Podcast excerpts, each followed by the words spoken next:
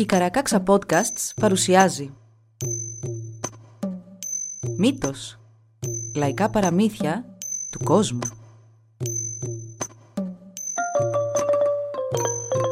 Κάποιες ιστορίες μπορεί για κάποιους να περιλαμβάνουν ευαίσθητο υλικό.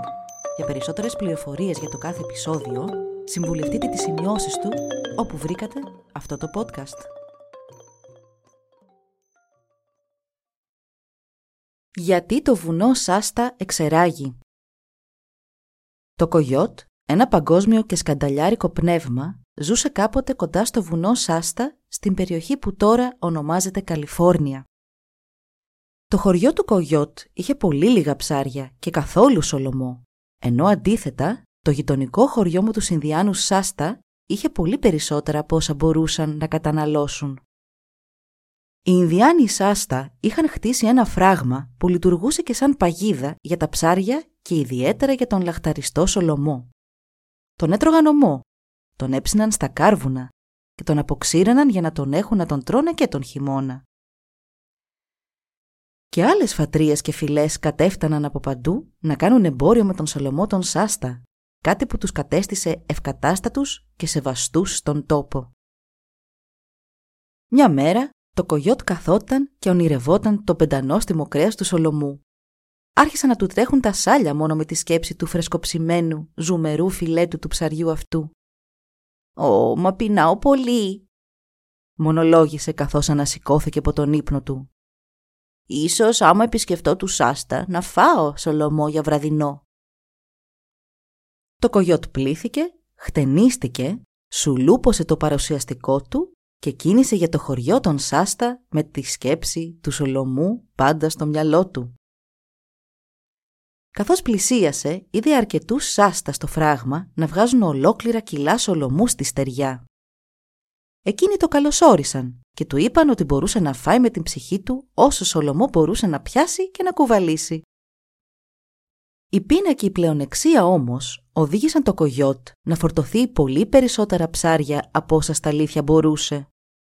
Με πολλή δυσκολία έβαλε το τεράστιο φορτίο στην πλάτη του και κίνησε για το σπίτι του, αφού ευχαρίστησε τους Σάστα θερμά για την γενεοδορία τους. Αφού όμως το φορτίο του ήταν τόσο μεγάλο και ο δρόμος για το σπίτι του μακρύς, το κογιότ σύντομα κουράστηκε. «Καλύτερα να ξεκουραστώ λιγάκι», σκέφτηκε. «Ένας υπνάκος μόνο καλό μπορεί να μου κάνει» τέντωσε το σώμα του στο χώμα και ξάπλωσε μπρούμητα με το βαρύ του φορτίο ακόμη φορτωμένο στους ώμους του. Καθώς το κογιότ κοιμόταν, σμήνι και σμήνι σφικών κατέκλυσαν τον σολομό του και κομμάτι-κομμάτι τον πήραν όλον μακριά. Μόνο τα ψαροκόκαλα είχαν μείνει πίσω τώρα. Το κογιότ ξύπνησε και πεινούσε πολύ. Η πρώτη του σκέψη όταν άνοιξε τα μάτια του ήταν τι ωραία γεύση που θα είχε μια πρώτη μπουκιά σολομού για πρωινό. Ακόμη μισοκιμισμένο, γύρισε το κεφάλι του στο πλάι και δάγκωσε λέμαργα. Για μεγάλη του έκπληξη όμως, το μόνο που κατάφερε να δαγκώσει ήταν ένα μάτσο ψαροκόκαλα. Δεν υπήρχε πια ίχνος από το ζουμερό κρέας του Σολομού. Το κογιότ στάθηκε αμέσως όρθιο και σε μια έκρηξη θυμού άρχισε να φωνάζει. «Ποιος μου έκλεψε τον Σολομό μου! Ποιος μου πήρε τον Σολομό μου!» Το κογιότ άρχισε μανιασμένα να ψάχνει το έδαφος μπας και βρει κάποιο στοιχείο για το ποιος του είχε κλέψει το πολύτιμο φορτίο του. Αλλά μάταια δεν μπορούσε να βρει ίχνος. Αποφάσισε να επιστρέψει στον χωριό των Σάστα και να τους ζητήσει να το αφήσουν να πιάσει κι άλλο Σολομό. «Μα τι σου συνέβη» Το ρώτησαν οι άνθρωποι σαν το είδαν να κουβαλά έναν σάκο όλο ψαροκόκαλα. «Κουράστηκα και είπα να κοιμηθώ για λίγο», τους εξήγησε το κογιότ. «Εκεί που κοιμόμουν, κάποιος αθόρυβα ήρθε και μου έκλεψε όλο το κρέας ολομού που είχα πιάσει. Νιώθω χαζός μόνο και μόνο που σας το ζητάω, αλλά μήπως θα μπορούσα να πάω ως το φράγμα να πιάσω κι άλλα ψάρια». Η φιλική Σάστα μόνο μιας τον προσκάλεσαν να περάσει μαζί τους το βράδυ και να πάει μαζί τους για ψάρεμα το επόμενο πρωί. Έτσι, για άλλη μια φορά, το κογιότ έπιασε μπόλικο σολομό, τον έβαλε όλον σε έναν σάκο τον οποίο και φορτώθηκε και τράβηξε πάλι για το σπίτι του. Περιέργως, το κογιότ ένιωσε να κουράζεται στο ίδιο σημείο που είχε κουραστεί και την προηγούμενη φορά. Σταμάτησε να ξεκουραστεί, αλλά αποφάσισε ότι δεν θα αποκοιμιόταν. Κρατώντας με πείσμα τα μάτια του ορθά ανοιχτά, είδε τα σμήνη σφικών να πλησιάζουν. Μιας και δεν μπορούσε να φανταστεί ότι αυτές θα μπορούσαν να είναι υπεύθυνες για την εξαφάνιση της ψαριάς του, δεν έκανε καμία κίνηση. Τότε Εν ρηπή οφθαλμού, οι σφίκες είχαν ξεκοκαλίσει όλον τον Σολομό από το κρέας του και το είχαν κιόλας μεταφέρει στη φωλιά τους. Αυτή τη φορά εξοργισμένος με τον εαυτό του, το κογιότ άρχισε να τρέχει προς την κατεύθυνση από όπου είχαν έρθει οι σφίκες. Αλλά δεν μπορούσε να τις βρει πουθενά και έτσι έτρεξε πίσω στο χωριό όπου και αμέσως είπε στους φίλους του τι είχε συμβεί. Εκείνοι το άκουσαν προσεκτικά και αισθάνθηκαν συμπόνια για το καημένο το κογιότ που έχασε και τη δεύτερη ψαριά του. «Πάρε αυτόν τον τρίτο σάκο γεμάτο με σολομό και πήγαινε σπίτι σου. Κάτσε να ξεκουραστείς στο ίδιο σημείο με τις άλλες δυο φορές και εμείς που θα σε έχουμε ακολουθήσει θα κρυφτούμε στους σκοτεινούς θάμνους και θα κρατήσουμε τις φύκες μακριά», είπαν στο κογιότ η Σάστα. Το κογιότ άρχισε τότε να περπατά φορτωμένο με τον τρίτο του σάκο γεμάτο ψάρια. Σύμφωνα με το σχέδιο, προσεκτικά και κρυφά το ακολούθησαν και οι Σάστα. Όταν όλοι πια είχαν καθίσει και περίμεναν να δουν τι θα γίνει μετά, να σου και ο παππούς Χελώνα.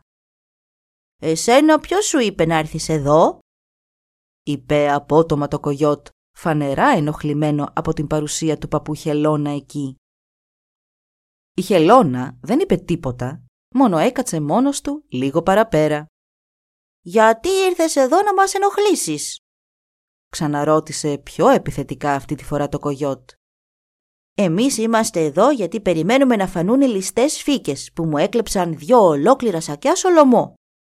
Εγώ και οι φίλοι μου οι Σάστα που παραμονεύουν εδώ και εκεί θα τις τρομάξουμε σαν φανούν. Γιατί δεν πας να κάτσεις κάπου αλλού» Μα η Χελώνα ούτε που έδωσε σημασία στο κογιότ. Συνέχισε να κάθεται εκεί πράος και ήρεμος. Τότε το κογιότ βάλθηκε να κοροϊδεύει και να απειλεί τον παππού Χελώνα και τόσο το είχε συνεπάρει όλο αυτό που ούτε που πρόσεξε τις φύκες να πλησιάζουν για άλλη μια φορά. Σε κλάσματα δευτερολέπτου είχαν για άλλη μια φορά απογυμνώσει όλα τα κόκαλα του Σολομού από το κρέας του και είχαν πετάξει μακριά. Το κογιότ και η Σάστα έμειναν για μια στιγμή άφωνοι. Την επόμενη στιγμή όμως άρχισαν να κυνηγούν τις φύκες δυναμικά.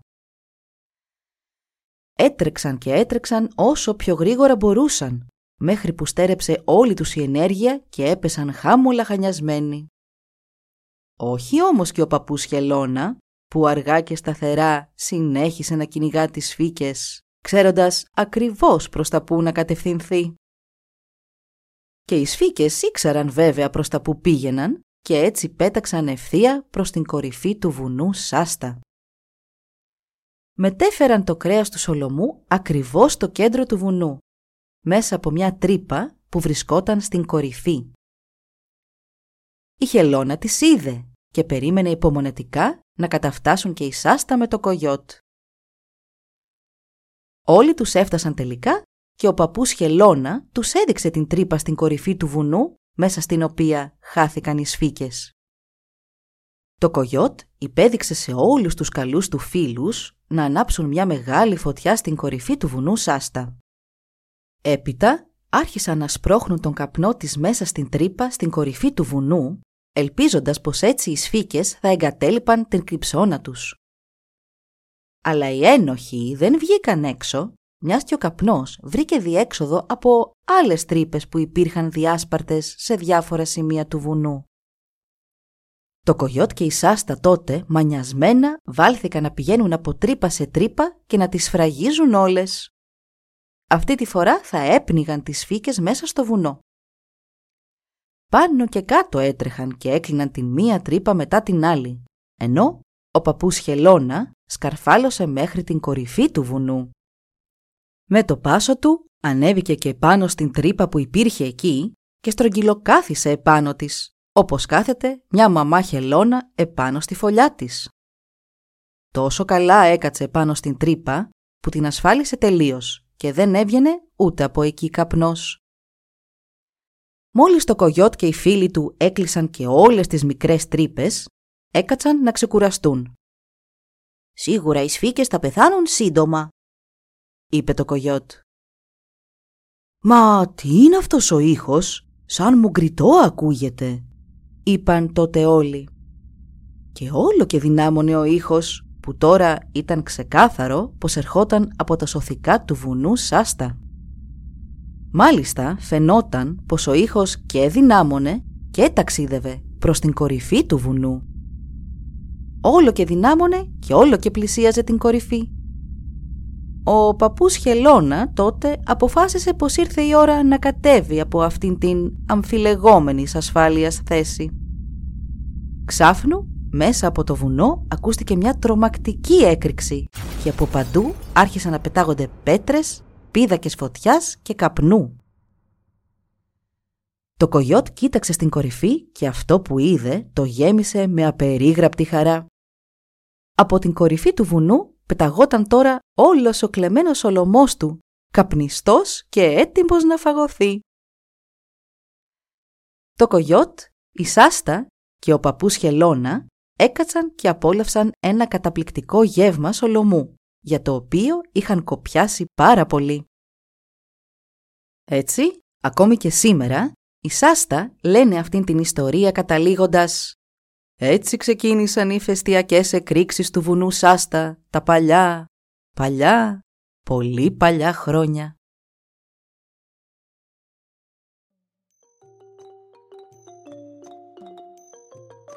Εδώ λοιπόν η ιστορία μας έλαβε τέλος.